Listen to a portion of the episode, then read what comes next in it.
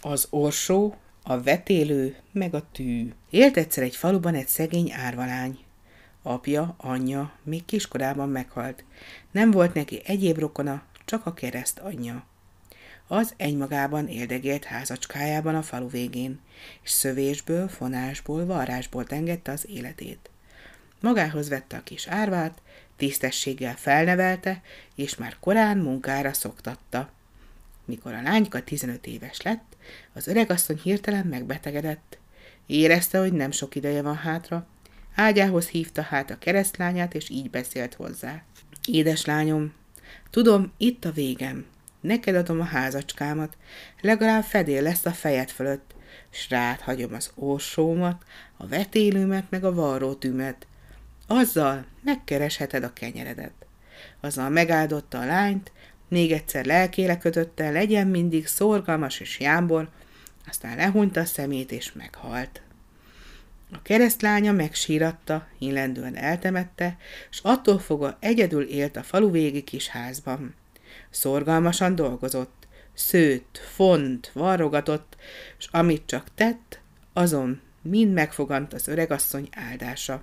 A kamrában, mintha magától szaporodott volna a len, s valahányszor egy-egy kendőt vagy szőnyeget szőtt, valahányszor egy-egy inget megvart, mindjárt akadt rá vevő, és tisztességgel megadta az árát. Így hát a lány sosem szenvedett inséget, sőt, még másoknak is tudott juttatni valamicskét a magáéból.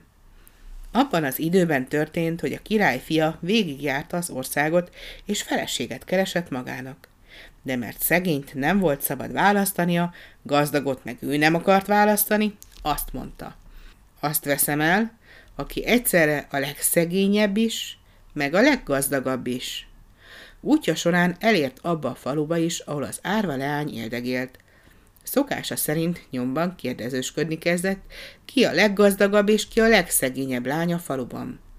Először a leggazdagabbat nevezték meg neki, a legszegényebb meg, mondták, egy kis házban lakik az alvégem. A leggazdagabb lány már reggel óta kint ült a kapujukban. Felcicomázta magát, kevélyen páváskodott, és mikor a királyfi odaért, fölkelt, elébe ment, és illegve, billegve, miért bókolt előtte. A királyfi éppen csak végigmérte, nem szólt egy árva szót sem, meghúzta a kantárszálat és tovább lovagolt. Poroszkált a szegény lány házacskája felé.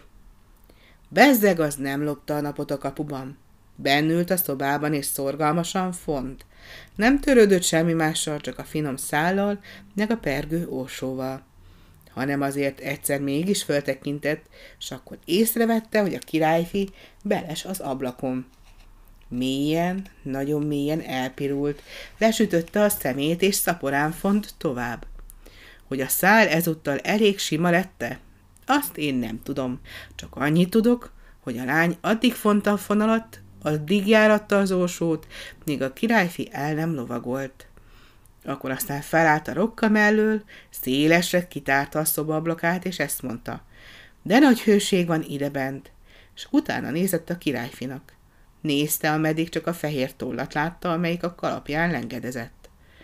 Mikor már a toll is eltűnt a messzeségben, visszaült a rokkájához, és tovább font.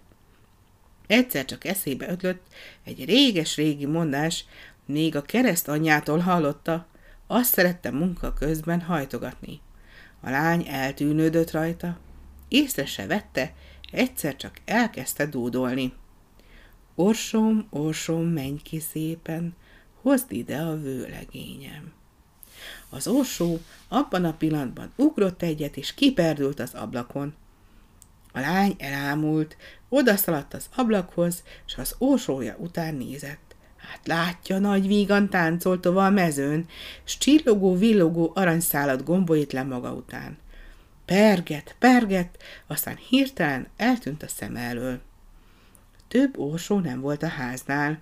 A lány nem tehetett jobbat, elővette a vetélőt, leült a szövőszékhez és szőni kezdett míg a vetélő ide-oda járt a kifeszített szálak közt, és zizegve zümmögve szűtte a vásznat, az ósó egyre tovább pergett, árkon ugrott át, bokrot szökött keresztül, s mire szál végére járt, utolérte a királyfit. Az igen elcsodálkozott. Hát ez mi? kiáltotta. Csak nem az utat akarja mutatni nekem ez az orsó. Megfordította a lovát, és visszaügetett az aranyfonál mentén. A lány pedig egyre a munkája mellett ült, és egyszer csak dúdolni kezdte a réges-régi kis dalt. Vetélőcském, szőjél szépen, hozd ide a vőlegényem. A vetélő abban a pillanatban elpattant előle, kiugrott az ajtón, és ott a küszöb előtt gyönyörű szőnyeget kezdett szőni, olyan szépet, hogy szebb talán még nem is volt a világon. A két szélén rózsák, liliomok díszelektek, középütt aranymezőben zöld indák tekerektek, köztük nyulacskák ukrándoztak, őzikék kandikáltak, a szarvasok szökeltek, az ágakon meg tarka madarak ültek. Egyéb sem hiányzott, minthogy nótázni kezdjenek. Megszökött hát a vetélő is. A lány mit tehetett mást? Elővette a tűjét, s varni kezdett, közben pedig ezt dúdolta. Takaríts ki tűcske szépen, mindjárt itt a vőlegényem. A tű abban a pillanatban kiugrott a kezéből, s mint a villám, elkezdett ide-oda cikázni a szobában, mintha csak láthatatlan szellemek dolgoztak volna a nyomában, ide villant, oda villant, slám asztalra, patkára szép zöld terítő borult. A székeken bársony feszült, az ablakokon finom függönyfehér lett. Az utolsó tűvillanáskor a lány kitekintett, és meglátta messzeségben a királyfik alapján forgó fehér tollat. Jött, jött a királyfi, amerre az orsó az aranyfonállal az utat mutatta.